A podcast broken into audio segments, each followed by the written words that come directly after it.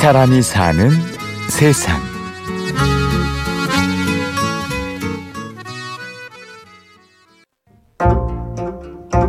한약 하면 여러분은 어떤 게 떠오르시나요? 흔히 이제 한방 그러면 제일 먼저 떠오르는 게 아마 녹용이나 보약을 많이 떠오르실 것 같아요. 근데 이제 저 같은 경우는 녹용이나 동물성 약재를 전혀 안 쓰는 식물성 한약국이에요. 인천에서 채식 한약국을 운영하고 있는 이현주 씨. 어차피 이제 한약에서 이제 많이 사용되는 약재들이 거의 다 식물성인데 극소수의 이제 동물성 약재들인데 그게 의외로 되게 비싸거든요. 돈이 되는 거 아니에요? 어, 돈이 되는 거죠. 돈 버는 길을 마다하고 채식을 고집하는 이유가 뭘까요? 그 이야기를 듣기 위해선 현주 씨가 한약사가 되기 전으로 거슬러 올라가야 합니다. 저는 이제 87학번이었어요. 신문방송학과를 나왔고 그때가 6월 항쟁으로 이제 저희가 지금 이제 이 촛불을 들었던 이런 문화가 그 시대는 굉장히 폭력적인 시위 문화였었거든요. 6월 항쟁 때 저도 이제 시위에 참여를 했는데 제가 너무 여려요. 여리고 좀 이렇게 선뜻 돌도 잘 못 던지겠고 친구들이 막, 막 몸을 불살라가면서 할 때 나는 그렇게 할 수가 없는 어, 것에 대한 마음의 짐이 굉장히 컸던 것 같아요. 운동에 투신하는 삶도 못 가겠고, 뭐, 사회적으로 진출도 못 하겠고, 그때 이제 그런 사람들을 회색 분자라고 얘기를 했는데, 이도저도 아닌데, 아무 데도 마음이 안 편한? 그러다 보니까 자연스럽게 제3의 길을 모색을 했던 것 같아요. 제3의 길을 찾아 현주 씨는 오랜 시간 헤맸습니다. 그러다 뒤늦게 한약사의 길을 걷게 됐는데요. 그렇게 해서 우여곡절 끝에 한약학과를 들어가서 이제 졸업을 할 시점에 이제 한약국을 열어야 되는데 그때 다시 고민이 시작된 거죠. 왜냐하면 이 나이에 내가 사회를 향해서 뭔가를 할 수 있지? 어, 그럼 먹고도 살아야 되고. 근데 그 두 가지를 매칭시켜줬던 게 지금 한방채식 한약국이었던 것 같아요.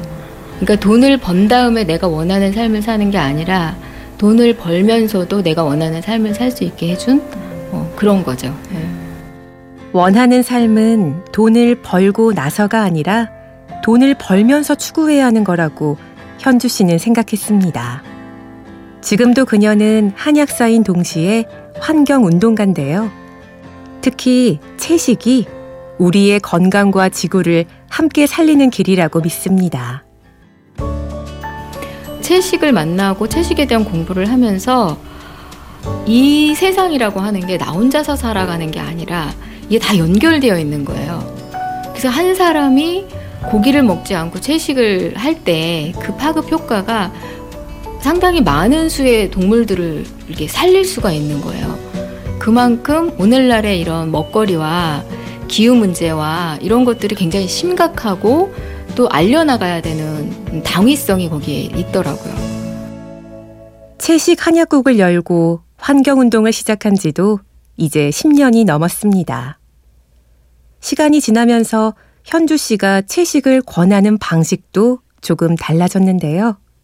한약국 한 1, 2년 할 때는 오시는 분들한테 다 비건이 되라고 했어요. 고기 드시면 안 된다고. 동물들이 어떻게 사는 줄 아느냐고. 막 이렇게 황당한 얘기를.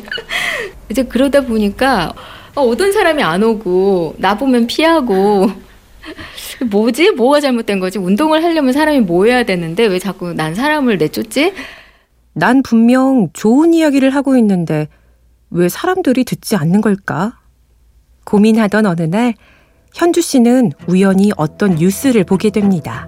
그 비틀즈 전 멤버였던 폴 맥카트니가 일주일에 하루 채식을 하면 기후변화를 늦춘다라고 제안을 했대요. less meat, less heat 이러면서 고기를 덜 먹으면 온실가스를 줄일 수 있다.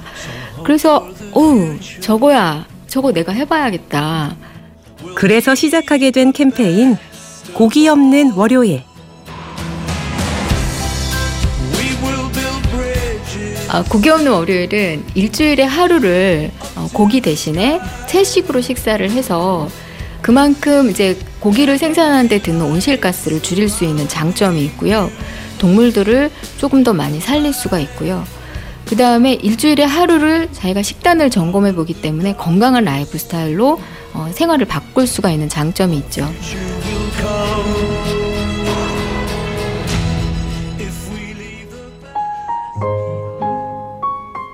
건강과 환경에 대해 오랫동안 고민해온 이연주 씨. 그녀는 건강한 삶에 대해 어떤 생각을 갖고 있을까요? 그러면서 제가 느끼는 거는 건강한 삶이란 100% 병이 없는 삶이 아닌 것 같아요.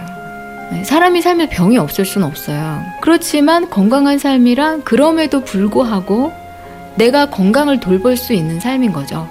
네, 그리고 내 일상을 포기하지 않고 어딘가 구겨들여서 그냥 이렇게 처박아 두지 않고 그걸 이렇게 살살살살 펴서 잘 케어해주는 그런 삶인 것 같아요. 그래서 내가 정말 병에 걸렸을 때 이 병을 이렇게 케어하는 그 과정 자체도 건강한 삶의 일부인 거죠. 이 사람이 사는 세상. 지금까지 취재 구성 장수연, 내레이션 임현주였습니다.